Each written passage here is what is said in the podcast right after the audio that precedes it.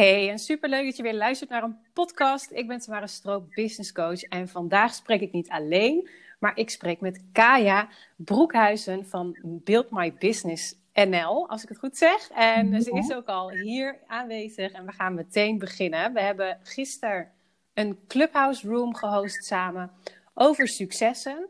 En dat is waar we vandaag ook weer in de podcast over gaan praten. Want ja, successen, wat zijn het eigenlijk? Hoe vier je ze? Sta je er eigenlijk wel bij stil? Wat is jouw definitie van succes? En ehm, ja, als we naar de Dikke van Dalen kijken, dan zegt de Dikke van Dalen: succes is iets met een goede afloop. Maar dat is eigenlijk heel gevoelig voor een misinterpretatie. Althans, dat is wat wij vinden. En onder andere over dat stuk en nog meer gaan we in deze podcast over praten. Dus ik hou Kaya er lekker bij. Goedemorgen Kaya, welkom. Leuk dat je er bent. Good morning. Good morning. Ja, leuk dat ik in jouw podcast mag zijn. Hartstikke gezellig. Ja, en ook leuk dat ik in jouw podcast mag zijn. Deze podcast wordt natuurlijk uh, op beide platformen geplaatst. Dus uh, ja, superleuk. Wat ook wel leuk is om te weten voor de luisteraars, dat wij elkaar hebben ontmoet in Clubhouse. Ja. Dus uh, dat is ongeveer drie weken geleden, denk ik, vanaf, vanaf vandaag. Ik gok iets nou hoor, maar volgens mij is het zoiets. Ja, het en, ging snel eigenlijk. Ja, het ging heel snel. En ik zat in een room bij jou en we gingen kletsen. En het was meteen heel leuk. Clubhouse was net een week booming in Nederland. En uh, ja, we hadden meteen een connectie. Dus toen hebben we besloten om uh, ook samen een Clubhouse room te hosten. En dat was gisteren. En vandaag gaan we er dieper op in. Of tenminste, we gaan het onderwerp nog eens een keer in deze podcast behandelen. Zeker, ja, want ik vond het wel een hele leuke room. Het was een uitdagende room ook. Zeker. Maar ik denk dat we er allebei weer, uh, en ook het publiek, de, de, luisteraars, dat die er ook weer wat moois uit hebben gehaald. Want we hadden dus uh, over de definitie van succes. Uh, en hoe je die lekker op je eigen manier kunt invullen als ondernemer. En um, ik was vooral heel erg onder de indruk over hoe jij succes dus in zeven, zeg ik het goed, zeven delen um, hebt ondergedeeld. Ja, wat ik eigenlijk uh, voor mezelf. Uh, uh, nou ja, er is natuurlijk ook een hele reis aan vooraf gegaan. Maar wat we heel erg zien in de maatschappij is dat we allemaal een soort van geëikte successen hebben. Dus bijvoorbeeld je rijbewijs halen, een huis kopen, een kind krijgen. Dus dat zijn allemaal een soort van de geconditioneerde successen. Nou, als dat de enige echte successen zijn in het leven, nou, dan heb je er hooguit twintig in een heel leven. Nou, dat vind ik niet heel erg bemoedigend. dus, um, en zelf um, ging ik even kijken ook van, ja, wat zijn nu eigenlijk allemaal successen? Wat ik al zei, dat is een hele ontwikkeling geweest van de afgelopen jaren. En dit um, gebruik ik ook in mijn, uh, mijn coaching voor mijn klanten. Omdat er is zoveel meer is een succes. En inderdaad, dat zijn, uh, dat zijn er zeven. Dus wat ik daarin hanteer is het iets doen wat je normaal gesproken ook doet, is eigenlijk al een succes. Iets doen wat je normaal gesproken niet, doen, niet doet, is ook een succes. Hè? Want normaal gesproken doe je het niet en nu doe je het wel. En dat kan echt iets heel kleins zijn. Bijvoorbeeld het strak trekken van je dekbed ochtends.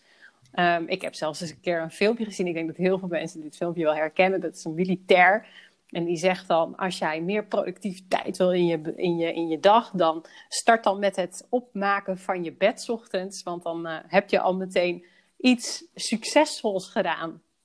En uh, dus vandaar ook dat voorbeeld. Uh, maar dat is dus succes, een succesvorm nummer twee. Nummer drie is iets buiten je comfortzone doen.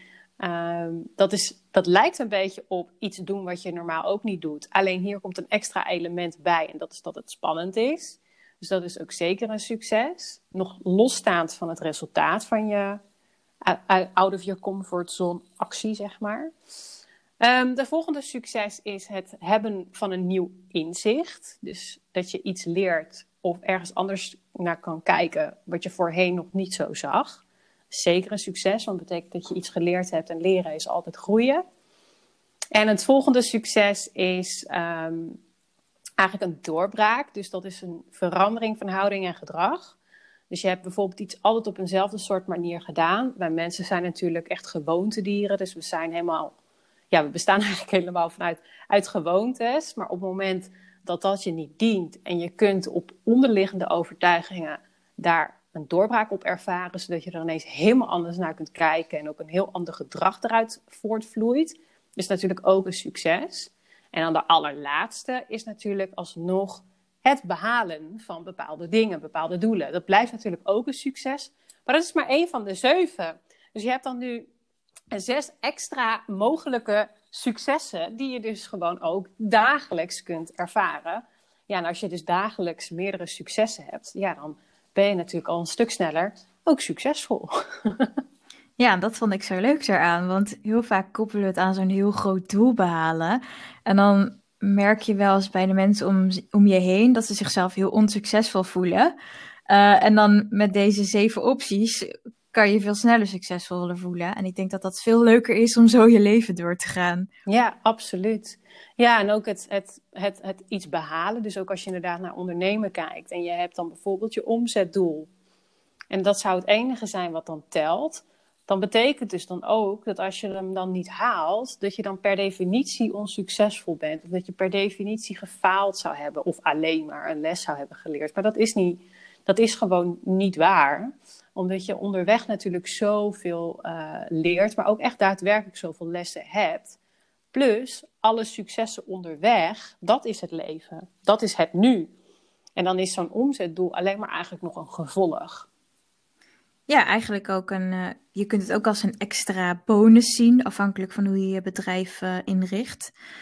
Want uh, zoals jij net zei, er zijn natuurlijk veel meer dingen waardoor je succesvol kunt zijn als mens en als ondernemer. Dus ja, het feit dat je bijvoorbeeld je bedrijf boven water hebt weten te houden tijdens deze lockdown. Nou, volgens mij ben je dan behoorlijk succesvol. Ook al ligt je omzetdoel misschien uh, veel lager dan gepland. Dus ja, dat is misschien ook wel leuk om over na te denken op die manier. Ja, ja weet wat je meet. Ja, en, dat is een en, goede inderdaad. Ja. ja, en ook waar, waar hecht je waarde aan? En ja, waar ik in elk geval zelf en ook met mijn klanten heel erg naar kijk, is van um, er is geen weg naar geluk. De, uh, geluk is de weg. En dan is een omzetdoel nog steeds handig, om een, hè, omdat dat gewoon heel makkelijk meetbaar is. Maar in, in tijden van crisis kan je ook een ander meetbaar doel hebben. En dat is uh, van nou, uh, we willen aan het einde van de pandemie gewoon nog bestaan. Dan kun je natuurlijk ook wel concrete cijfers aan koppelen. Uh, maar dat kan ook. En dan kan je nog steeds super succesvol zijn.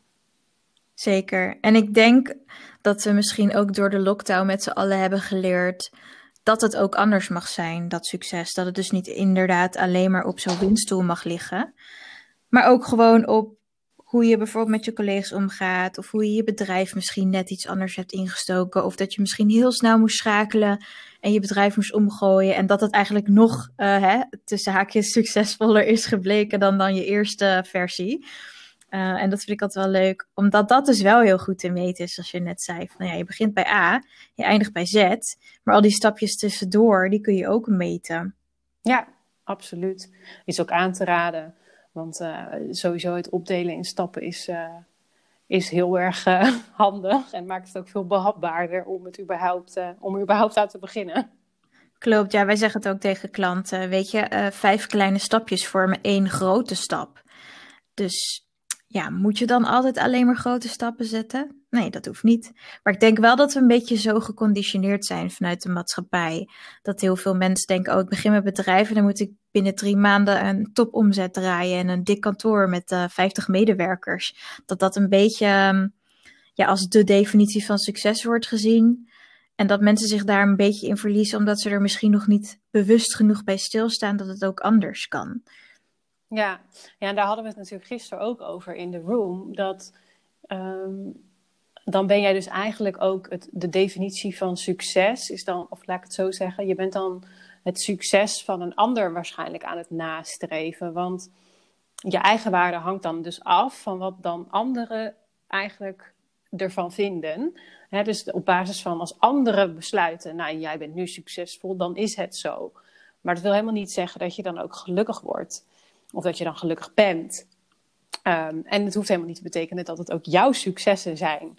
Misschien, word je, ja, misschien past het helemaal niet bij jou. Hè? De, een, een, dikke auto voor de deur of een heel groot kantoor of een medewerkers, uh, heel veel medewerkers om je heen. Misschien is jouw definitie van succes wel 20 uur in de week werken. En, uh, en dat met een, uh, een veel lagere omzetdoel dan bij wie dan ook. Maar dan heb je wel bijvoorbeeld vier dagen in de week tijd vrij voor je kinderen, bijvoorbeeld. Ja, en ik denk dat het misschien wel leuk is dat we juist daarom nu erover praten, omdat het erop lijkt dat er straks weer meer mogelijkheden zijn voor ondernemers. Contactberoepen mogen alweer aan de slag en hopelijk is dat straks voor iedereen zo. Um, en dan heb je grote kans dat mensen zich weer gaan verliezen in dat geëikte plaatje van dit is succes. Maar je bent nu nog in de gelegenheid om je eigen succes te definiëren en dan ja, tijdens en na de lockdown die lekker voor te gaan zetten. In plaats van naar andermans, um, ja, moeten we dat zeggen, pijpen dansen, zeg maar. Ja, of naar de geconditioneerde successen te kijken, inderdaad. Ja. Ja, ik haakte inderdaad gisteren ook een voorbeeld aan over mezelf. Ik heb in, een, uh, in mijn vorige bedrijf, had ik ook, um, uh, was ik op een gegeven moment heel druk. En uh, ik werkte heel veel en ik ging ook dingen uitbesteden en zo. En als mensen dan tegen mij zeiden van, goh, heb je het druk? En dan, dan zei ik, ja, ik heb het heel druk. Oh, goed zeg. Nou, dan gaan de zaken goed. Fantastisch. Uh, dan heb je heel veel succes. Even in een notendop. En nou, dat vond ik toen ook. Want dat was hartstikke hip. Ja, als je kon zeggen dat je heel druk was, dan had je het goed voor elkaar. Ja. En dat is nu nog wel zo hoor. Alleen, ik heb dat op een gegeven moment echt veranderd. Dat ik dacht, ja, maar ik ben toch geen ondernemer geworden om alleen maar druk te zijn. Ik bedoel, dat, dat was toch helemaal niet mijn intentie. Dus toen moest ik ook weer echt even terug, ja, mezelf daarop terugpakken van nee, nee, nee, nee, nee. En we gaan ook ophouden met steeds zeggen: ik ben druk. Tenminste, dat, nadat ik dat ook kon uh, aanpassen en dat ik mijn bedrijf heb omgegooid. Want dat, dat is gewoon niet mijn definitie van succes. Mijn definitie van succes is niet druk zijn. Mijn definitie van succes is niet 80 uur in de week werken. Nee, nee, die van mij eigenlijk ook niet. Maar ik moet ook uh, zelf eerlijk bekennen dat ik wel, uh, vooral aan het begin van mijn allereerste marketing- en PR-bureau, die heb ik toen op 2 april 2015 geopend. Nou, het eerste jaar zat ik daar super relaxed in. Jaar 2, 3, 4 en uh, 5 um, zat ik echt vast in die hustle culture, zoals ze dat noemen in Amerika. Weet je, gewoon ja. werken, werken, werken, werken, werken. Want ja, anders deed je het niet goed. En toen zag ik wel eens van die digital nomads voorbij komen, die dan foto's plaatsen van zichzelf in een hangmandje ergens op Bali met zo'n laptop en een cocktail erbij. En dacht ik, nou, jullie zijn geen echte ondernemers. Jullie zitten daar maar een beetje van de zon te genieten. Dit is niet werken. Maar dat is natuurlijk helemaal onzin. Uh, maar dat besefte ik op dat moment niet. Nu gelukkig weer wel. Dat er verschillende manieren zijn van werken. En tegenwoordig ben ik niet meer van de hustle culture. Oftewel hard werken tot je erbij neervalt. Maar liever uh, slimmer werken. slimmer werken, minder werken en uh, meer resultaat. Ja, ja, precies.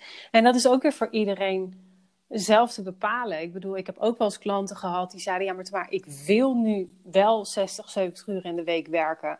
Dat is nu mijn definitie van succes. En hoe weet je wel, ook al kan ik dan voelen van, van oh, maar dat is niet goed of zo voor je, of wat dan ook, is niet aan mij. Hè? Tuurlijk heb ik het er, heb ik het er wel over. En uh, is het ook, hè, kijk ik ook wel met mijn klanten mee van, ja, en waar, waar, waar kom jij dan nog aan bod? Hè? Weet je wel, zorg goed voor jezelf, blijf, uh, blijf overeind. Want als jij omvalt, valt je bedrijf om. Dus dat blijft natuurlijk altijd een belangrijk aandachtspunt. Ja. Maar mensen mogen zelf hun definitie daarin bepalen. Maar het kan natuurlijk wel een enorm inzicht zijn dat inderdaad als je zelf heel hard werkt en in die, in die hustle culture zit en er komt iets voorbij dat je denkt, hoe kunnen mensen bijvoorbeeld uh, ja, dan succesvol zijn op hun manier, uh, terwijl, terwijl het er heel anders uitziet. Maar het start altijd uh, ja, bij jezelf. Van ja, wat wil jij? Hoe wil jij je leven inrichten? En ik ben er ook dan heel erg voor dat je je bedrijf echt inricht zodat het een middel is voor jouw ideale leven. Maar echt met nadruk op jouw ideale leven. Want het heeft echt geen zin om te zeggen van nou, ik wil ook digital nomad worden, want dat is nu de trend. Is natuurlijk al jaren een trend, ja. maar uh, nu met uh, corona is het misschien wel uh, dat tijd en plaatsafhankelijk werken is natuurlijk helemaal booming geworden. Um, maar ja, dan heb je het misschien bereikt en dan kom je erachter dat je eigenlijk heel erg niet van vliegen houdt. Ik noem maar wat. Weet je, ja, ja dat zit je er kijken. mooi mee. ja, klopt. Ja, en, en ik heb het dus bij mezelf, dat ik op een gegeven moment, ja, grappig verhaal misschien. Mijn moeder is uh, life coach en die is helemaal niet van de hustle culture. Die doet lekker alles uh, op haar eigen tijd. En mijn moeder is ook uh, 58, dus die heeft overal een beetje scheid aan wat alle jonge kids doen, om maar even zo te zeggen. Ja. Um, en die zei op een gegeven moment ook van, ja, ze zegt, je bent zo aan het ploeteren. Ze zegt, ik herken dat niet bij mezelf. En ik zo, ja, maar je snapt het niet. Iedereen van mijn leeftijd die moet hard werken. Dat is onze generatie. Nou, volgens mij is ze me echt een paar keer keihard uitgelachen. Wel liefdevol. Maar ze zei ook van, volgens mij heb jij gewoon helemaal niet door dat dit niet eens jouw eigen idee is van het ondernemen. Ze zegt, want toen jij begon, keek je er heel anders tegenaan. Ze hebben echt wel discussies gehad van, ja, maar nee, dit is het echt voor mij. En dan zei ze, nou, ik denk dat je er wel op terugkomt. Ik, nee, dat gebeurt niet. Nou ja, inderdaad, twee jaar geleden kwam ik er dus heel erg hard op terug. oh nee, ze heeft gelijk. Ja, ja, mooi. Ja, soms moet een kwartje inderdaad ook eventjes, duurt het even voordat hij valt. Precies. Dus dat is helemaal oké. Ja. ja, nee, klopt ja. Dus ook inderdaad voor, voor, voor de mensen die nu luisteren. Bedenk weer eventjes bij jezelf na. Wat was, de, wat was de intentie toen je met deze business begon? Dat mag je zelf zo diep doen totdat je het helemaal ja, plat slaat op kernwaarden, zeg maar. En ga dan eens kijken van, goh, heb ik het inderdaad zo ingericht? En klopt mijn definitie van succes nog? Het zijn echt hele goede checkvragen om weer eens even te kijken van... hey, is dit wel de weg die ik wil bewandelen? Precies. Wat, wat ik dan wel ook altijd leuk vind om te benoemen is dat ondernemen een proces is. Het is niet van, oh je begint met ondernemen en volgend jaar ben je klaar. Want ondernemen is echt een vak apart. En dat hebben heel veel mensen nog niet door. Je denkt, oh, ik ben bijvoorbeeld schilder, uh, ja, schilder. En uh, dan start ik mijn bedrijf en dan ga ik schilderen en that's it. Maar ondernemen, dus echt je bedrijf levend houden, dat is echt, ja, het is gewoon letterlijk echt een vak apart. Dus het is niet meer dan normaal. Dat, net als dat je naar school gaat en je hebt het vak Frans, dan ga je ook van groep 1 naar 2 naar 3 en leer je dat ook door de jaren heen verbeteren. En ik denk dat ondernemers dat nog wel eens vergeten. En dat als je dus in het proces zit, dat dat, dat, dat dat idee van succes dus ook elk jaar, misschien zelfs wel elke dag zou kunnen veranderen. Omdat je iedere keer weer iets leert over het ondernemersvak. Denk jij daar ook zo over of heb jij er juist een heel ander idee uh, van? Ja, ik denk, uh, nee, ik ben absoluut met je eens. Sowieso dat uh, ondernemen is inderdaad een, een, een vak apart. Um, ik moet er ook altijd om lachen, omdat uh, we gaan natuurlijk wel allemaal jaren naar school en naar studie en weet ik het allemaal niet om een vak te leren. Uh, en vaak zelfs ook nog om dan inderdaad ondernemer te worden. Maar aan ondernemerschap zelf wordt naar mijn idee heel weinig aandacht gegeven op, uh, op scholen. Ik heb zelf uh, bijvoorbeeld uh, communicatie gestudeerd. Daar hadden we dan wel ook ondernemen als, als, als, als ehm, ja, wat was dat, als vak, zullen we maar zeggen, of als module. Maar gewoon vrij minimaal. En het aller, allerbelangrijkste, naar mijn idee, wat er sowieso in ontbreekt, wat ja, ik denk 80% van het vak ondernemerschap inkleurt, is persoonlijke groei. Ja, zeker, en, zeker weten. En dat heeft natuurlijk ook heel erg met eigenlijk dit hele filosofische onderwerp. Wat is jouw definitie van succes te maken? Want uh, daar zit uiteindelijk de grootste stappen in. Ik zie het gewoon zoveel om me heen dat mensen inderdaad starten met een bedrijf of zelfs ook al tijden bezig zijn. Um, maar heel erg op basis van die oude overtuigingen. Dus ook wat, wat jij net aangaf als voorbeeld van ja, maar hallo, ik moet gewoon hard werken. Ik weet niet, uh, leuk man, maar uh, this is not gonna work on your terms. Ja.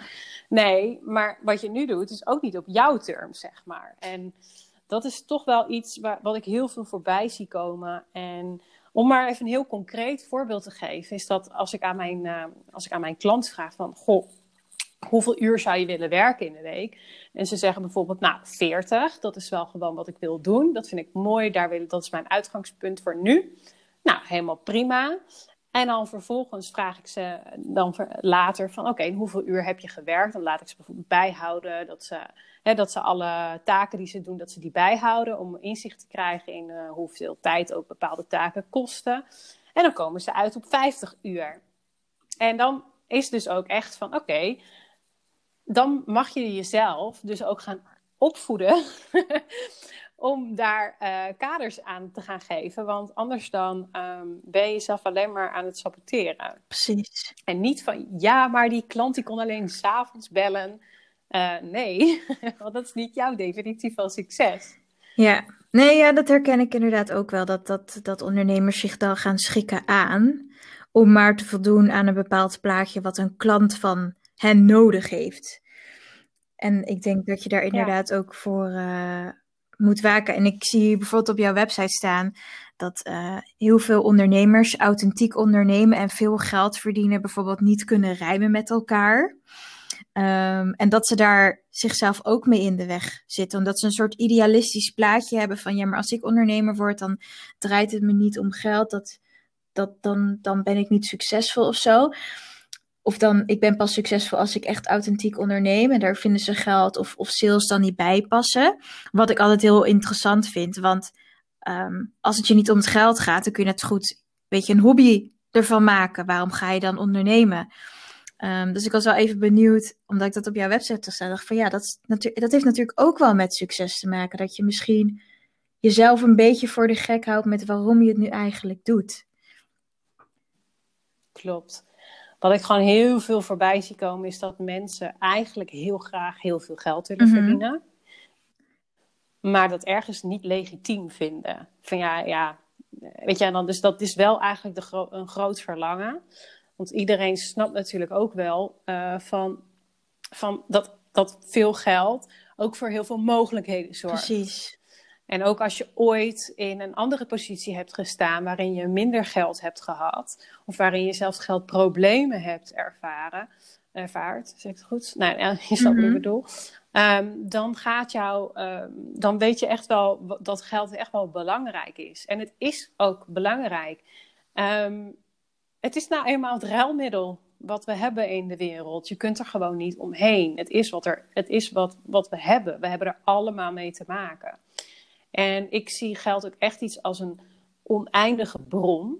Um, en het heeft ook met te maken met ben je bereid om het ook te ontvangen. Dus als je authentiek onderneemt, dan kijk je eigenlijk dus heel erg naar je oprechte intentie waarom je dit bedrijf start. En die intentie kan zowel zijn: ik wil veel geld verdienen, als ik wil heel veel mensen helpen. En ik denk dat het ook juist heel mooi is om die brug te slaan, om heel veel impact te maken terwijl je inkomen groeit. Ja, helemaal mee eens. En um, ik denk dat voor veel mensen, ik denk dat het misschien ook een beetje een generatiedingetje is. Um, dat geld als iets naars wordt gezien. En op het moment dat je dan ook daadwerkelijk geld gaat verdienen met je bedrijf, dat kan je dan inderdaad onder het kopje succesvol scharen. Dat mensen eigenlijk gewoon een beetje bang zijn om daarvoor uit te komen. Van ja, nou, ik ben dus op dit punt nu succesvol. Ik verdien inderdaad meer geld dan bijvoorbeeld toen ik in loondienst werkte. En soms merk ik ook gewoon dat mensen dat eigenlijk een beetje proberen te verstoppen. Dan denk ik, oeh, dat gaat niet goed. Want je moet er ook wel trots op kunnen zijn dat je dat dan uiteindelijk hebt behaald. Ja, klopt.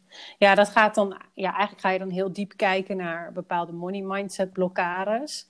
En dat gaat zelfs zo diep dat je um, gaat kijken van hoe, ja, is, is echt, valt onder het kopje zelfliefde te scharen. Um, ik zeg wel eens, geld is liefde. Uh, als ik dat soms tegen mensen zeg, dan kijken ze me echt aan van, nou, uh, die uh, heeft het niet helemaal op een rijtje hoor. ja, ik snap dat wel. Als je er niet um, op een wat dieper niveau mee bezig bent, dan klinkt dat allemaal van, joh, hè, zweef lekker, lekker weg op je kleedje. Um, ja, nou zo is het ja. absoluut niet bedoeld. Nee. nee, want het is eigenlijk heel erg, het is eigenlijk heel erg concreet. Um, hoeveel jij jezelf um, waardeert, dat is ook in de mate waarin je bereid bent om daar weer stappen voor uit te voeren. Dus op het moment dat jij jezelf waardeert van oké, ik mag uh, bij wijze, oké, bijvoorbeeld de ton, hè, want dat is ook altijd een discussiepunt op social media. dus dat is al even een leuk voorbeeld. Van ik mag een ton verdienen. Mag dat? Ja, tuurlijk mag dat. Er is toch helemaal niemand die zegt dat jij dat niet mag. Ook al zijn er heel veel geluiden en is er veel kritiek rondom geld. Er is niemand die tegen jou direct zegt: jij mag geen ton verdienen. Maar wat je vaak ziet gebeuren is dat mensen zich bijvoorbeeld schuldig gaan voelen. En dat heeft veel meer te maken met uh, de omgeving waarin ze in zitten, de gezinssituatie waarin ze uitkomen. Want op het moment dat jij groeit, kan het soms voelen dat iemand anders kleiner wordt. En dat wil je soms voorkomen en dan ga je jezelf saboteren. Terwijl ik zie juist heel veel geld verdienen alleen maar als iets moois. Ik denk altijd op het moment dat heel veel goede mensen heel veel geld verdienen, dan kan je um, ook weer heel veel goede dingen terugdoen. Maar het belangrijkste is, is dat je eerst overvloed voor jezelf creëert, zodat je ook daadwerkelijk iets over hebt. En dat je dan dat wat over is met mensen kan gaan delen. En hoe meer geld je verdient, ehm, hoe groter je impact eigenlijk is. Hè? Dus ehm, ja, dat is even belangrijk om te onthouden. En dat, wat Tony Robbins bijvoorbeeld ook altijd zegt, en dat vind ik ook echt een hele goede, is dat elk mens is in essentie gewoon evenveel waard. We zijn allemaal even waardevolle creatures op deze aarde. Alleen we zijn wel anders. Uh, we hebben wel een andere waarde op de marketplace, zoals hij dat zegt. Dus ja, een dokter verdient meer dan iemand die bij de McDonald's werkt. En Tony Robbins verdient meer dan een life coach die net begint. Omdat zijn impact veel groter is. Die man zit in 80 bedrijven of zo. Dus um, ja, en dat, en dat gaat ook niet over één nacht ijs. Dus wat jij ook weer zegt, dat is weer een proces. En als jij uh, net start of je bent net een paar jaar bezig, kijk dan vooral naar wat jouw definitie succes voor nu is. En dat mag altijd veranderen, mag altijd groeien. Want groei, en dat heeft ook met geld te maken, dat is iets wat als we natuurlijk in ons mensen zit. Want als we niet doorgroeien, dan gaan we alleen maar achteruit. Weet je wel, stilstaan bestaat eigenlijk niet. Nee, ben ik het helemaal mee eens. En ehm, ja, wat betreft dat geld verdienen, ik vond het nog wel even interessant. Ehm, ik snap wel dat mensen er moeite mee hebben om het te zeggen, omdat er dus in, inderdaad, als je in een social media bubbeltje zit, wordt er heel veel kritiek geuit op het veel geld verdienen. Maar ik denk dat de mensen die daar kritiek op krijgen, die het constant over geld hebben, dat die een heel andere intentie hebben. Uh, want er ligt natuurlijk ook aan de intentie waarop je je bedrijf insteekt. Dus um, ja, zoals je net zei, Tony Robbins, die begon met de intentie om heel veel mensen te helpen. Uh, en als hij dus veel geld verdient, dan zijn er veel mensen die hem dat gunnen. Maar Tony Robbins had het in het begin ook niet de hele tijd over geld verdienen. Die was gewoon lekker zijn dingen aan het doen. Dus dan heb je weer een heel ander gesprek wat op gang komt. Dan dat je constant op social media deelt. Nou, ik ga in drie maanden 10.000 euro verdienen. Of ik ga dit doen, of ik ga dat doen. Dan leid je constant het met het geldgesprek in, de plaats van de intentie van... Oh, ik wil mensen helpen. Of um, ik wil graag uh, iets tofs doen met mijn bedrijf. En ik denk dat als je ook nadenkt over waarom je die dingen deelt waar, waarom je de definitie van succes zo nodig met anderen moet delen, dat er ook interessante dingen uitkomen. Want je hoeft natuurlijk niet altijd je, al, al je doelen te delen op social media of met je vrienden of familie. Sommige dingen mag je ook voor jezelf houden en er in stilte naar werken. Um, want dat zorgt er ook voor dat je die ruis uit je hoofd houdt, die misschien jouw definitie van succes verstoort. Ja, ja. Ik denk inderdaad dat het uh, goed is dat mensen heel erg bij zichzelf te raden gaan. Ehm, wat is mijn doel? Eh, wat wil ik delen? Wat wil ik bijdragen? En dat als je iets deelt op social media, doe het vooral voor jezelf en niet voor je imago, niet voor status. Probeer echt bij jezelf te denken van oké, is het echt is dit een beetje manipulatief. En manipulatief is niet slecht, hè? Uh, dat klinkt misschien slecht. Maar bij jezelf even te raden gaan, is het een stukje zit er een stukje manipulatie op? Of is dit een authentieke boodschap die ik de wereld in wil slingeren? Daarnaast zie ik zelf niet zo heel veel, um, hoe noemde jij het nu net, dat, dat, dat, dat, dat het slecht zou zijn om over geld te praten op social media. Heb ik wel gehad in het begin. Ehm, maar wat ik heb gedaan is eigenlijk alles en iedereen waarin ik merk, oh, dit is iets wat mij die kant weer optrekt. Die ontvolg ik. Uh, daar wil ik echt van wegblijven. En ik kijk echt alleen maar naar mensen uh, waar ik wat van kan mhm. leren. En voor de rest probeer ik sowieso het consumeren van social media te beperken, zoveel ja. mogelijk.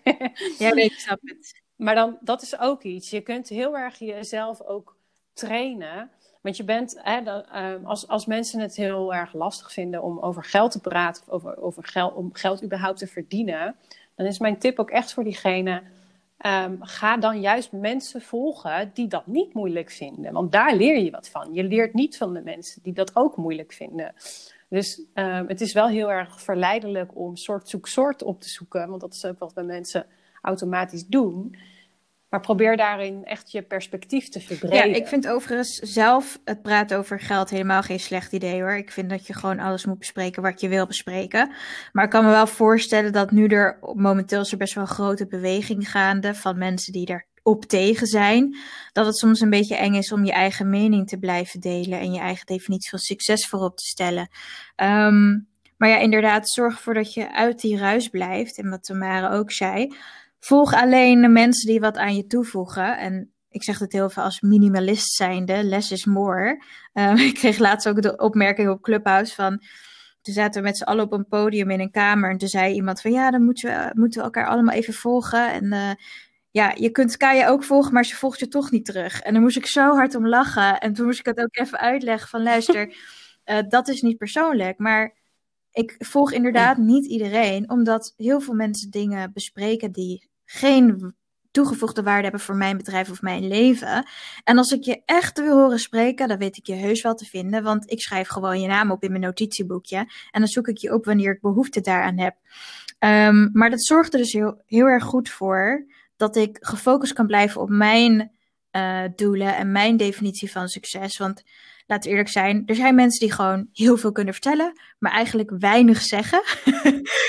um, ja, en wil je daar echt je tijd aan besteden als ondernemer zijnde? Wil je echt die tijd weggeven aan andermans verhaal, terwijl je zou kunnen werken aan je eigen succes? Ik persoonlijk niet. Ik, ik hou het dan, dan ook heel erg uh, kort en bondig. En uh, ik focus me echt op de mensen die wat uh, bijdragen aan mij, zoals Tamara dus ook zei. Dus misschien is het leuk om aan het einde van deze podcastaflevering even je social media follows te onderzoeken. En de mensen die je niet interessant vindt voor jouw uh, doelen en succes, om ze gewoon even te ontvolgen. En alleen op te zoeken als je er echt behoefte aan hebt. Ja, en als je ze niet wil ontvolgen, om wat voor reden dan ook, kun je ze ook altijd oh, ja, dempen. Dat kan ook. Ja, dat dus uh, dat ja, is ook nog een idee. Ja. ja, maar dit is inderdaad heel belangrijk. En om nog één hele andere goede belangrijke reden is, uh, en jij zei het eigenlijk al, dat je eigen boodschap ook niet um, vergruist. Uh, we zijn super beïnvloedbaar, de mens. Echt mega beïnvloedbaar. En daarom is het ook zo belangrijk om die definitie van succes echt op papier te zetten, om hem uit te schrijven, om hem er echt het liefst dagelijks bij te pakken. En elke keer te bedenken: oké, dat wat ik vandaag ga doen, draagt dat bij aan mijn definitie van succes? En ook heel erg erop te letten dat naar alles wat je luistert, hè, je luistert nu natuurlijk ook naar deze podcast, maar uh, je luistert vast ook wel eens naar andere podcasts, of je zit op social media of in Clubhouse. Misschien ben je ook wel hooked, net zoals Kaya en ik. Um, maar wees er wel heel erg kritisch op wat je allemaal je oren in laat komen. Want je bent er niet van bewust, dat zijn wij allemaal niet, dat kunnen we niet. Um, hoeveel effect bepaalde boodschappen op je kunnen hebben. En we denken heel erg dat we rationeel zijn, maar dat zijn we absoluut niet. We zijn emotionele wezens. Dus soms kan iets, met je, iets wat met je doen, iets je definitie van succes een andere wending doen laten geven. Terwijl dat eigenlijk helemaal je eigen intentie niet is. Dus dat is een beetje filosofisch, maar wel heel erg handig om ja, goed punt. te staan. Je kan het ook uh, onderbouwen vanuit sociologie. Ik heb uh, ooit een keertje maatschappelijk werk en dienstverlening gestudeerd. En toen uh, meester Willem, dat was mijn favoriete leraar, hij gaf sociologie. En toen zei hij, ja, jullie zijn allemaal super beïnvloedbaar. Nou, en ik denk dat ik toen 21 was. En zaten daar met allemaal, ja, begin 20-jarige mensen in de klas. En die zeiden, nee hoor, dat is niet zo. Nee, nee, we zijn helemaal niet beïnvloedbaar. Toen zei hij, nou, doe even je stoel naar achter. En ga stellen wie er allemaal spijkerbroek aan heeft. Nou, iedereen onder de tafel kijken. Nou, volgens mij had iedereen een spijkerbroek aan. En toen zei hij, ja, wie is hier nou niet beïnvloedbaar en helemaal uniek? Nou, echt iedereen stond natuurlijk met zijn mond vol tanden van, oh jongens, dit is echt zo'n simpel voorbeeld, maar zo waar. Uh, en zo werkt het dus ook voor ondernemers. Dus het is niet alleen filosofisch, het is ook letterlijk te verklaren uit sociologie en psychologie.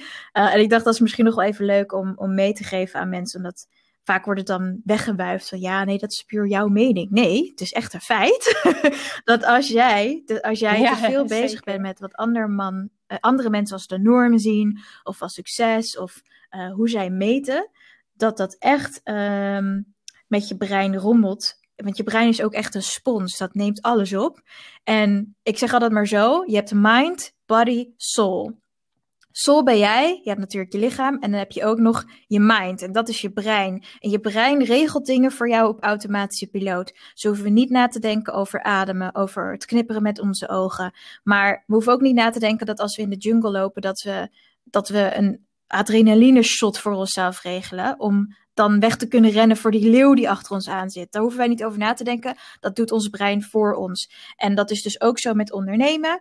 Uh, dat als jij lekker bezig bent en je denkt dat je alles onder controle hebt, dat jouw brein je iedere keer weer teruggooit naar bepaalde patronen en gedragingen waar jij helemaal geen weet van hebt. Maar daardoor blijf je misschien ook wel iedere keer in hetzelfde kringetje rondlopen. Uh, en Tamara zal het misschien als business coach wel herkennen dat ze klanten ziet die iedere keer hetzelfde doen. En dan echt overtuigd zijn dat ze het deze keer anders hebben gedaan. Maar dat de resultaten laten zien dat het niet zo is. Herken jij dat uh, bij je klanten? Ja, enorm. Enorm. Het is zelfs zo dat uh, eh, 95% van alles wat we denken op een dag is onbewust. Um, dus ook de keuzes die je dan maakt, wees dan heel erg selectief in um, waar je zeg maar keuzes over wil maken. Want je hebt maar 5% van al je denkwerk op een dag dat je daar eigenlijk aan kan mhm. besteden, even zoals je het gezegd. En ja, dit is super herkenbaar. En dat is ook waar ik met mijn klanten heel erg naar kijk. Weet je, ik heb een, eh, een, een exclusief één op één traject waarin we echt uh, enorm veel één op één contact hebben. Juist door deze blinde vlekken. Die, blinde vlekken aan te pakken, die onderliggende overtuigingen. Want ja, ik richt me enorm veel op marketing en vooral ook op sales. Um, maar dat zijn ook de, de, de meest key elementen als het gaat om ondernemerschap, waar saboterende toestanden aan het licht komen. Um, en die je echt zult moeten tackelen om die groei te kunnen doormaken. Dus ja, Zeker weten. ja, en inderdaad, je zegt het, die sales, daar komt het dan ineens naar boven. Want dan ben je natuurlijk één op één met je klant bezig of in je webshop. En dan moet je ineens voor je zaak gaan staan. ja, en als je dan moeite hebt om voor je zaak te gaan staan, oftewel voor je product of je service, dan uh, kan je er vaak wel heel veel informatie en patronen uithalen waar je toch nog wat aan zou kunnen doen om uh, je bedrijf vooruit te helpen.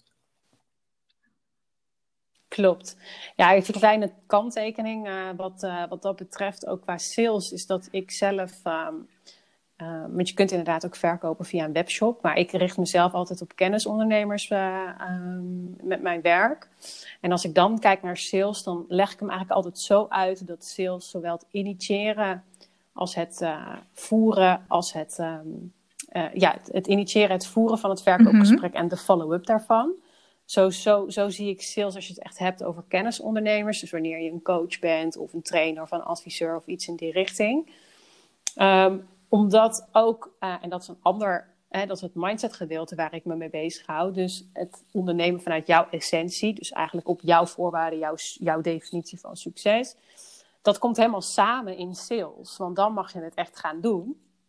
En uh, dat werkt natuurlijk met een webshop iets anders, omdat dan de koper het eigenlijk nog ja, hè, ja, wel aan de hand van de website, teksten en dergelijke, maar wel zichzelf uiteindelijk ervan overtuigd. Ja, klopt. Ja, er zit zeker een verschil in. Wij werken vooral met, uh, tenminste, wij, wij, maken een tweedeling. We hebben klanten die producten verkopen en klanten die services verkopen. En dus inderdaad ook een aantal coaches. Ja, en dat verkoopgesprek is inderdaad toch echt andere koek. dan dat iemand uh, gewoon wat in zijn mandje mikt uh, op je webshop. Nou, dan hoef je er gelukkig, tenminste gelukkig, het kan in sommige gevallen gelukkig zijn dat je er dan niet ook nog een verkoopgesprek aan hoeft toe te voegen. Uh, maar echt één op één verkoop, dat, ja, dat vond ik in het begin ook wel pittig hoor. Ja, ja, ik zou het dus echt super jammer vinden als het verkoopgesprek zou wegvallen. Want ik vind het juist geluk ervaren tijdens het salesgesprek. Dus dat is ook wel echt grappig dat je dit zegt. Want ik denk dat heel veel ondernemers in de, oh, als die verkoopgesprekken nou niet zouden hoeven en mensen gewoon aankloppen met mag ik kopen en dat ik dan ja kan zeggen en uh, nou, that's uh, style yeah. delivered, ze maar zeggen. dan zou het, uh, dat, zou, dat zou makkelijk zijn. Um, maar aan de andere kant, weet je, als je de definitie ook van sales weer mag veranderen voor jezelf. Ja, maar wat mag sales voor jou betekenen? weet je, dan boeit het ook helemaal niet meer of iemand ja of nee zegt, want dat is helemaal niet relevant. Tuurlijk is de intentie dat je uiteindelijk klanten wil, alleen uh, in het salesgesprek zelf gaat het even niet om wat jij wil, het gaat er even om wat die klant wil. En dat je die aannames en die twijfels echt even buiten de deur houdt, zodat je ook daadwerkelijk die klant zo authentiek mogelijk um, ja, kan vertellen wat, wat jouw dienst voor ja. kan gaan opleggen. Ja, en ik merk dan zelf als wij echt grotere trajecten of projecten verkopen, dan zitten we ook echt op de definitie van het geluk van de klant. Dus wat, weet je, wat wij belangrijk vinden, dat doet er dan niet meer toe. Wij zijn tijdens zo'n gesprek echt aan het achterhalen. Oké, nou, je hebt bijvoorbeeld een beautymerk wat je wil lanceren. Hoe moet dat er voor jou vijf jaar later uitzien? Of hoe wil je je klanten bereiken? Of waar word je echt blij van als wij jou uh, qua resultaat sturen? Dus we zitten dan ook echt van op dat uh, idee van succes wat de klant heeft. Uh, en dan, als je, dan ben je ook niet meer bezig met verkoop. Want die klant gaat vanzelf merken dat jij echt interesse hebt voor wat hij of zij wil bereiken. En dan zit je heel erg op het creëren van een band, vertrouwen en een relatie. En die verkoop, naar mijn ervaring, komt dan vanzelf wel. Want dan na dat gesprek laat je alles bezinken. Ik zeg altijd tegen onze klanten van nou, uh, neem even lekker een weekje de tijd om uh, te bezinken. Ik zeg en dan nemen we contact met je op om te kijken wat je dan zou willen doen. En of nou een ja of nee is, dat zien we dan wel.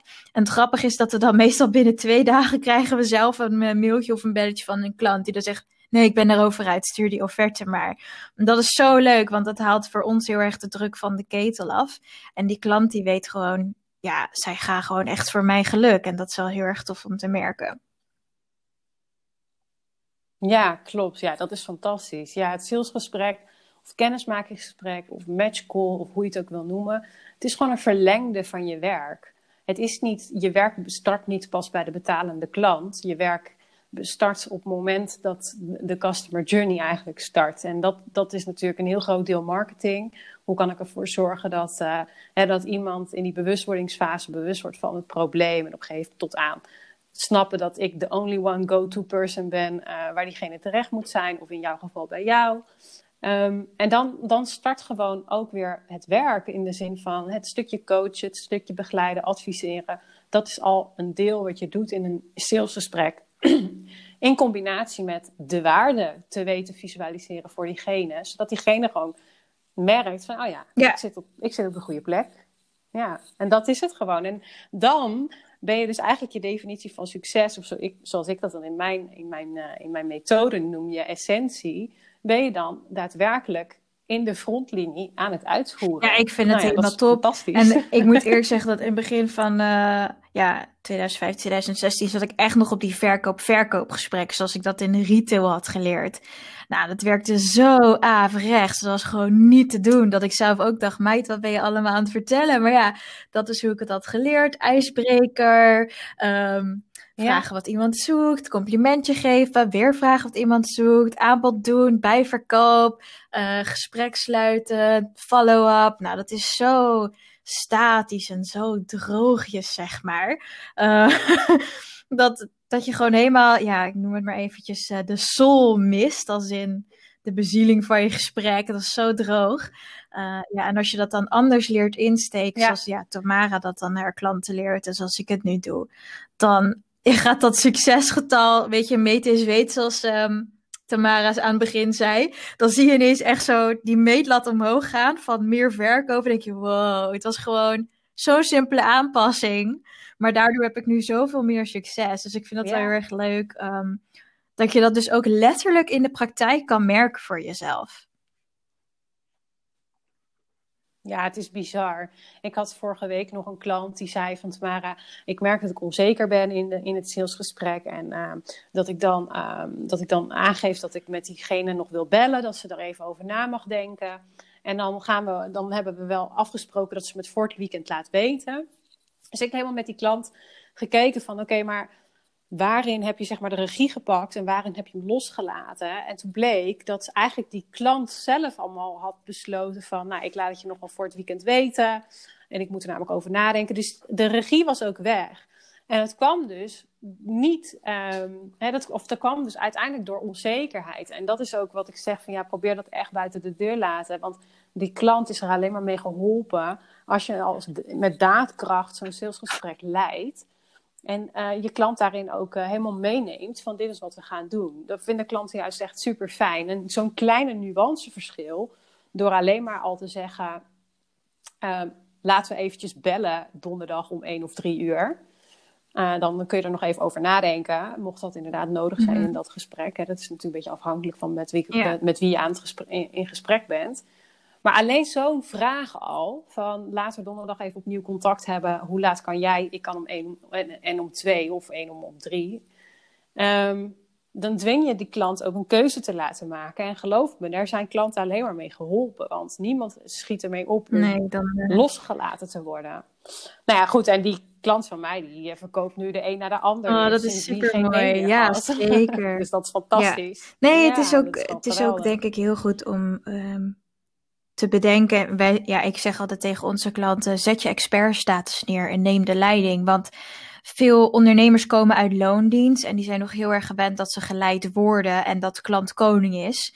Ik ben het er zelf niet helemaal mee eens. Als in, weet je, op het moment dat een klant bij jou aanklopt voor jouw service of jouw product, ben jij degene die er alles over mag vertellen en bepaalt hoe het verkoopgesprek loopt. Jij hoeft niet tijdens het verkoopgesprek wederom te solliciteren bij de klant. Uh, en dus de klant inderdaad de regie te geven over, nou, ik bel jou wel. Want ja, als jij dat al je klanten laat doen, dan uh, bellen ze volgend jaar uh, tijdens Pasen ineens weer op. En daar heb je helemaal niks aan. En dan... Nee, want die belandt vaak in keuzestress. Um, en wat mensen ook vaak niet doorhebben, is ja. dat uh, een succesvol uh, verkoopgesprek, naar mijn ervaring, um, wordt ook vaak succesvoller als jij je klant een hele duidelijke keuze geeft, maar ook goed kan onderbouwen waarom. Want klanten hebben vaak de behoefte aan logica. Want als je ze in hun eigen hoofd laat zwemmen, is die logica vaak ver te zoeken.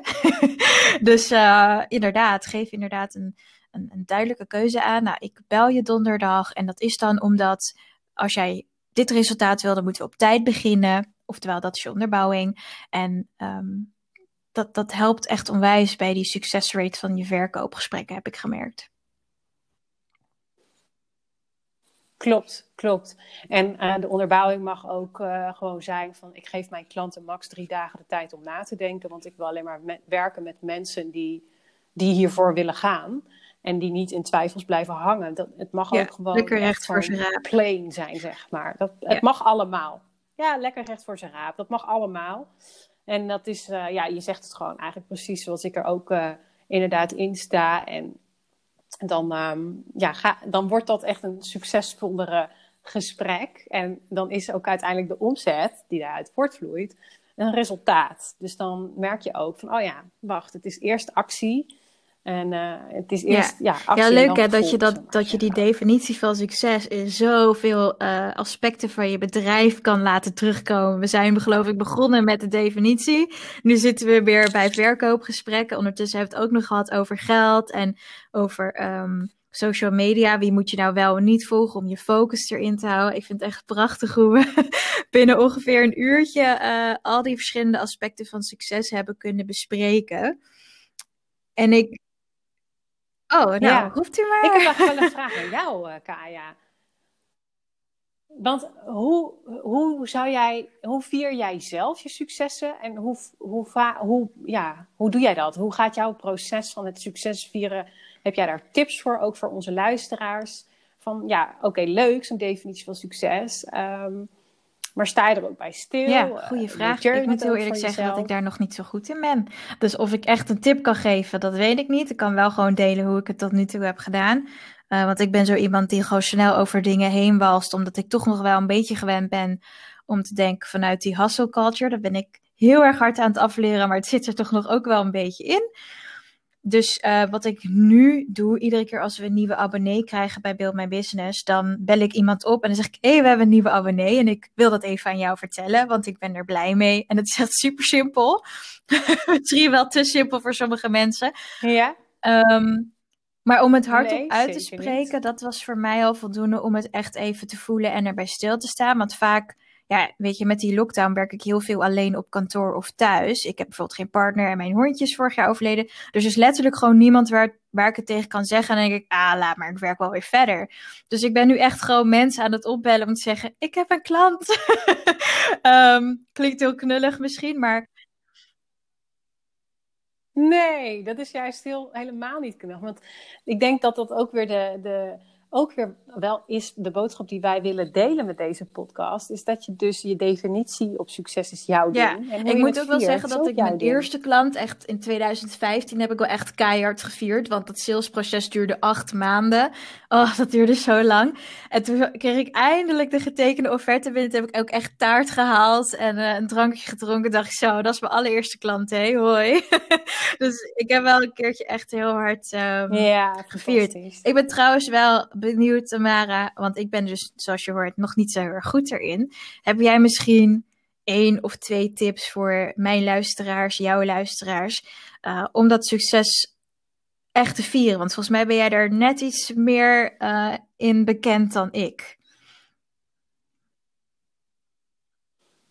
Nou ja, we begonnen natuurlijk deze podcast met die Mhm. zeven verschillende successen. Wat ik zelf eigenlijk doe, is elke dag tien successen opschrijven. Natuurlijk, ik sla ook wel eens een dagje over, want ook ik heb last van omstandigheden. Maar eh, 90% van de tijd doe ik het echt elke dag. En wat zo leuk is daaraan, als je dat doet, dus ook echt kijkt naar die zeven verschillende successen, is dat sowieso de ene succes niet minder waard is dan de ander. Dus bij wijze van spreken, ehm, iets gedaan hebben wat je normaal niet doet. Ik kan, hè, het voorbeeld wat ik gisteren in de room gaf was, eh, van, nou, ik heb eens een keer de vaatwasser 's ochtends uitgeruimd in plaats van 's avonds pas net voor het eten koken. Dat kan al een succes zijn. En dat is het ook. Voor mij is dat gewoon een succes. Eh, en dat is dan in die zin net zoveel waard als dat ik een nieuwe klant binnenhaal. En ik kan me heel goed voorstellen dat je nu denkt, eh, oké, weird. Maar om me zo te trainen dat die successen gelijk zijn, kan je ook, ehm, zeg maar, dan gaat je gevoel, gaat, zet je eigenlijk buiten kijf. En je laat je humeur dan veel minder schommelen. Dus als je bijvoorbeeld eh nee's krijgt naar een salesgesprek, heb je best wel kans dat je Ja. even een beetje nee, laat voelen. Dat je denkt, hè, shit, dat had ik zo graag gewild. Maar dan weet je dus ook eigenlijk van, van je mag er best wel van balen omdat je iemand heel graag had willen helpen en omdat je er gewoon zin in had. Maar als het zeg maar ten koste gaat van, je, van hoe je jezelf waardeert op die dag, dan, ja, dan slaat het zeg maar door naar een andere kant. Dus vandaar dat ik ook zeg, alle successen zijn evenveel waard. De grap daarvan ook is dat als je het opschrijft elke dag, is dat je op een gegeven moment kunt gaan terugbladeren. En waar ik heel erg ben achtergekomen, is dat op dagen dat ik me bijvoorbeeld een beetje meh voelde, ehm, dat ik wel gewoon mijn acties deed. En dat heb ik dan genoteerd, hè, de successen van die dag. En ook dagen dat ik me on top of the world voelde. Ik schrijf ook elke dag eh, een, een cijfer op van mijn gemoedstoestand, zullen we maar zeggen. En wat blijkt, is dat ik op dagen dat ik soms meh ben, of dat ik een 7 geef aan die dag, of een 6, en die vergelijk met dagen dat ik een 9 gaf. Dat ik soms op de dagen dat ik me gemoedstoestand iets minder voelde, van nou, er komt echt niks uit mijn handen vandaag, dat ik soms gewoon meer heb gedaan, of meer successen had, dan op de dagen dan dat, dat, die ik dan een 9 gaf, bijvoorbeeld. En dat geeft ook gewoon zo aan dat, ehm, dat, dat we ons gevoel neemt ons zo snel in de maling. En dat het heel belangrijk is om daar naar de feiten te kijken. En op deze manier kan ik Ja. dus echt. Ja, ik vind dat wel belangrijk. Een goede tip ook, maar ook een belangrijke tip dat je. Nou, je hoeft het natuurlijk niet precies hetzelfde te doen, maar schrijf inderdaad op wat er goed ging vandaag. Al is het maar één ding. Ik schrijf ook altijd maar één of twee dingen op. ehm, die voor mij echt eruit sprongen van de dag. Eh, Tamara zei dus net: geef het bijvoorbeeld een cijfer. En dan zie je aan het eind van de maand of later eh, in het jaar of het kwartaal, zie je ineens van: oh hé, hey, maar ik kan dagen vergelijken. Ik zie hier een sterk punt, ik zie daar een minder zwak punt. En eh, wat Tamara net ook netjes aanhaalde, is dat je successen niet. ehm, hoe zeg je dat? Zijn niet, hoe moeten niet gelinkt zijn aan je eigen waarde. Dus jij bent sowieso goed als mens en ondernemer. En het moment dat er dan een dag minder loopt of een verkoopgesprek loopt minder, dan zegt dat niks over jouw waarde als mens. Dus ik vond het nog wel belangrijk om dat even te herhalen. Want ik denk dat veel ondernemers dat nog wel eens vergeten. Dat als je een keer een baaldag hebt of je hebt dat succes niet behaald, dat zegt niks over jouw kwaliteiten, je vaardigheden of je product of je service. Dat is soms gewoon een rotdag en dat mag ook. Ja, het hoort erbij. Weet je, we zijn allemaal mensen. Niemand, eh, niemand is happy the peppy all the time. Als het leven één rechte lijn zou zijn, dan moet je je daar echt zorgen over gaan maken. Want dan, eh, Laten we daar nou niet aan niet beginnen, aan die eh, stress. En wat jij gisteren trouwens nog zei, wat ook wel echt heel mooi is, dat als je dan inderdaad die successen ook meet, of dat nou inderdaad eentje is per dag, eentje per week, het maakt niet uit, doe wat goed voelt voor jou, maar start in elk geval met iets voor jezelf, dat zou ik wel willen aanraden. En wees heel trots op jezelf. Want uh, trots en dankbaar uh, dat je dit voor jezelf allemaal gewoon voor elkaar bokst. Want uh, je had het ook allemaal niet ja, kunnen doen. Klopt. Dus, uh, Want heel vaak dan zeggen mensen: ja, ik ben heel dankbaar dat ik die klanten heb gekregen. Maar die heb je niet gekregen, daar heb je voor gewerkt. Natuurlijk mag je er dankbaar voor zijn dat iemand voor jou kiest. Maar je mag ook trots zijn op het werk wat je hebt verzet. Um, dus dat is inderdaad de reden waarom ik dat aanhaalde. Omdat het. Ja, soms wordt het, uh, naar mijn mening, een beetje te veel neergezet. Oh, je moet er dankbaar voor zijn, je hebt het gekregen. Dan denk ik, ja, nee, ik, ik werk elke dag heel hard. Mag ik toch ook heel blij Ja. mee zijn? Ja. ja. Ja, ja, ja, zeker. Nee, ja, kijk, ik kijk zelf ook inderdaad meer met dankbaarheid. Kijk, als ik, als ik er inderdaad zelf ergens voor gewerkt Mhm. heb, dan zie ik hem meer als succes en als trots. En qua dankbaarheid is meer van, nou, ik ben dankbaar dat ik überhaupt nog leef. Ik ben dankbaar voor, weet ik veel, adem in mijn longen. Ik ben dankbaar voor, eh, voor mijn bank. ik noem maar wat. Dankbaar voor mijn katjes. Ik noem maar iets. Um, en maar niet, zo, niet zozeer inderdaad van dat je ergens echt voor gewerkt hebt, dat je iets behaald hebt, dat je iets gedaan hebt wat je spannend vond en dat je dan net doet alsof dat dan buiten Nee, jezelf uh, is Dus, uh, gebeurd dat is of een- zo. Dat is een mooie, mooie onderscheid. Ja, we- en eh, weet je om waarom? Omdat, maken van jou. Ja, je, ik weet niet, op een of andere manier heb ik vaak in mijn leven mensen, of ben ik vaak mensen tegengekomen in mijn leven die het dan constant over dankbaarheid hadden. Waardoor ik soms bijna het idee had dat ik gewoon niet meer, dat mijn harde werken niet toe deed. Want ja, ik had het toch maar gekregen. Toen dacht ik, ja, maar ho eens even. Zo het er niet. En, en om het even naar business terug te brengen. Ik kreeg Ja, bijvoorbeeld gisteren een, een eh, berichtje binnen van iemand die eh, een, een gratis freebie had gedownload en die had er veel uitgehaald. Dus van nou, dat vond ik echt zo leuk en daar wil ik even een complimentje over geven. Nou, dat is bijvoorbeeld iets waar ik dankbaar voor ben, want iemand hoeft mij geen berichtje te sturen. Dat kwam echt uit die dame zelf. Dat is iets waar ik dankbaar voor ben. Maar op het moment dat ze echt iets bij mij koopt, dan koopt ze iets Ja, omdat mijn mooi. verkooptechniek goed in elkaar zit. En daar ben ik dan trots op. Dus ik dacht, misschien is het makkelijk als ik het concreet maak. Ja, nee, supergoed. Ik denk dat het heel verhelderend is voor mensen. Want dankbaar is Ja, natuurlijk ach, eh, ook echt een woord dat helemaal is opgeblazen. Net zoals, Ja, eh, missie, net zoals passie, waardevol, oh, purpose. jongens. Dus, dus, ja, dus uiteindelijk, maar ja, weet je, het zijn wel de woorden waarmee we eh, kunnen communiceren. En uiteindelijk betekent, maakt het ook gewoon heel veel uit welke context en wie het zegt en hoe je het zegt. En eh, ik denk echt dat op deze manier, zoals wij het er nu over hebben, dat het echt, eh, nou ja, als de mensen die nog steeds nu Ja. luisteren, die snappen echt hoe ze hem kunnen ontvangen. Oh, ontvangen is ook zo'n zo'n opgeblazen woord. Ontvang het, ja. nee, maar ik, ik vertrouw Ja, daar we op hebben toch eh, hele slimme. Collega-ondernemers die meeluisteren, die, eh, die, die krijgen hem wel binnen, inderdaad. Ja. Hey, ik vond het echt een super leuk gesprek, Kaya. Ik, eh, Ja, ik wou dat zeggen. net Als ik niet op de tijd let zitten, morgen nog, joh. Ja. Ik wil, jou, eh, ik wil jou in elk geval bedanken dat jij in mij en ik in jouw podcast eh, aanwezig mocht zijn. Eh, ik vond het echt super leuk en ehm, ik denk dat het echt heel waardevol is geweest voor veel mensen en herkenbaar ook. Ehm, ik denk dat we binnenkort maar weer een keer een room moeten gaan hosten, want eh, volgens mij Ja, wij Teams, heel hè, veel andere onderwerpen aansnijden. Over Teams.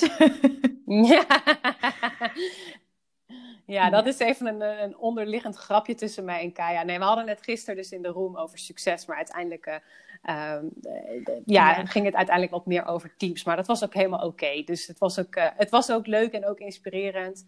Ehm, teams is natuurlijk ook een, weer een andere manier hoe je kunt kijken naar Precies. succes of niet. Het Dus, was een eh, interessante was om een maar even zo te zeggen. Ja, ja Tamara, eh insgelijks. Je hebt mij natuurlijk gevraagd om de room te hosten. Je hebt ook eh, gebeld. En ik moet eerlijk zeggen dat ik dat eh, initiatief heel erg leuk vind. Want dat is me nog niet eerder overko- overkomen via Clubhouse. En eh, ik vind het altijd heel erg leuk als mensen niet alleen maar zeggen, maar ook doen. En je hebt het ook zeker laten zien dat jij denkt, nou, ik heb een plan En dan bel ik gewoon even Kaya. Nou, en dan doen we ook nog een podcast. En dacht ik oh, nou, dat is eigenlijk wel heel erg fijn om iemand tegen te komen die zo interactief, maar ook proactief aan de slag gaat. Want ik geloof dat we allemaal wel ondernemers kennen die heel veel zeggen en beloven en vragen, maar uiteindelijk niet doen. Dus ik wilde dat even als concreet compliment aan jou toegeven, of, uh, teruggeven, Tamara. Dat dat actieve en proactieve van jou, dat eh, kan ik heel erg waarderen. En um, bedankt daarvoor, want ik vond dat een hele fijne bevestiging uh, in een wereld waar mensen veel zeggen, beloven en, en vragen, maar uiteindelijk niet doen. Dus uh, ik vind dat een hele mooie eigenschap van jou. Dankjewel, dat is heel fijn. Dat is heel lief dat je dat zegt. En die ontvang ik, ja. uh, zeg ik hem weer, met zijn open armen. nee, echt, dat vind ik echt heel erg leuk dat je dat zegt. En om daar toch nog heel even kort op aan te haken. Heel veel mensen zeggen wel, of hebben in het verleden wel eens tegen mij gezegd van... Ja, maar jij uh, komt altijd overal binnen en jij kan goed lullen en bla bla bla. Maar het is gewoon proactiviteit. niks komt mij aanwaaien. Ik vraag, ja. en, uh, ik vraag gewoon mensen. Uh, en dat heb ik altijd zo gedaan. Dat is ook waarom ik sales fantastisch vind. zo heb ik het mijn vorige bedrijf uh, op weten te starten en door weten te laten groeien. Alles op basis van sales. Maar ook dit is een stukje sales eigenlijk. Je vraagt, je maakt connectie, je maakt een band en je wees proactief. Um, bij niemand komt aanwaaien. Dus ja, het is super leuk dat, dat het jou opvalt en dat, dat het jou ook weer. En zo zie je maar ook. Jij vindt het helemaal niet vervelend. Je vindt het juist echt fantastisch dat ik dat gedaan heb. En um, heel veel mensen denken dus ja, als ik andere mensen dan ga vragen, dan willen ze het misschien niet. Maar je, wil, je weet niet hoe Zeker weten, ja. Ja, want kijk, ik heb sinds ik op Clubhouse heb, heb ik al zo vaak mensen in mijn inbox gehad die om dingen vroegen. En jij was de eerste die gelijk doorpakte. Dus daar was ik gewoon positief van onder de indruk. En dat mag ook gezegd worden. Dus uh, fijn, uh, fijn dat we dat zo met elkaar kunnen meegeven en delen. In, deze, in dit prachtige einde van deze fantastische podcast, yes, al zeg ik het zelf. Ja, zeker. Nee, we gaan hem lekker afsluiten. Ik uh, spreek jou binnenkort weer. En ik wil eventjes aan de luisteraars um, uh, van mijn kant eventjes zeggen... Nou, bedankt voor het luisteren. Bedankt dat je inmiddels uh, 62,5 minuten tijd hebt genomen om hier naar te luisteren. super fijn, super leuk. Mocht je het nou een hele leuke podcast hebben gevonden, iets eruit hebben gehaald... stuur mij dan eventjes een DM op Instagram, tamara.stroop... En volg zeker ook Kaya even, want die deelt ook echt super interessante informatie waar je ongetwijfeld wat aan gaat hebben. En dan uh, wil ik je eigenlijk ook nog vragen, als je in een goede bui bent, om een printscreen te maken van deze podcast en hem te delen op Instagram, zodat Kaya en ik ook met deze podcast nog meer mensen kunnen inspireren. En dan voor nu sluiten we hem af en dan uh, spreek ik je, of nee, ik spreek yes. jou niet, maar wellicht Fijne dag allemaal. Een keer weer in dag Tamara, Fijne dag nog.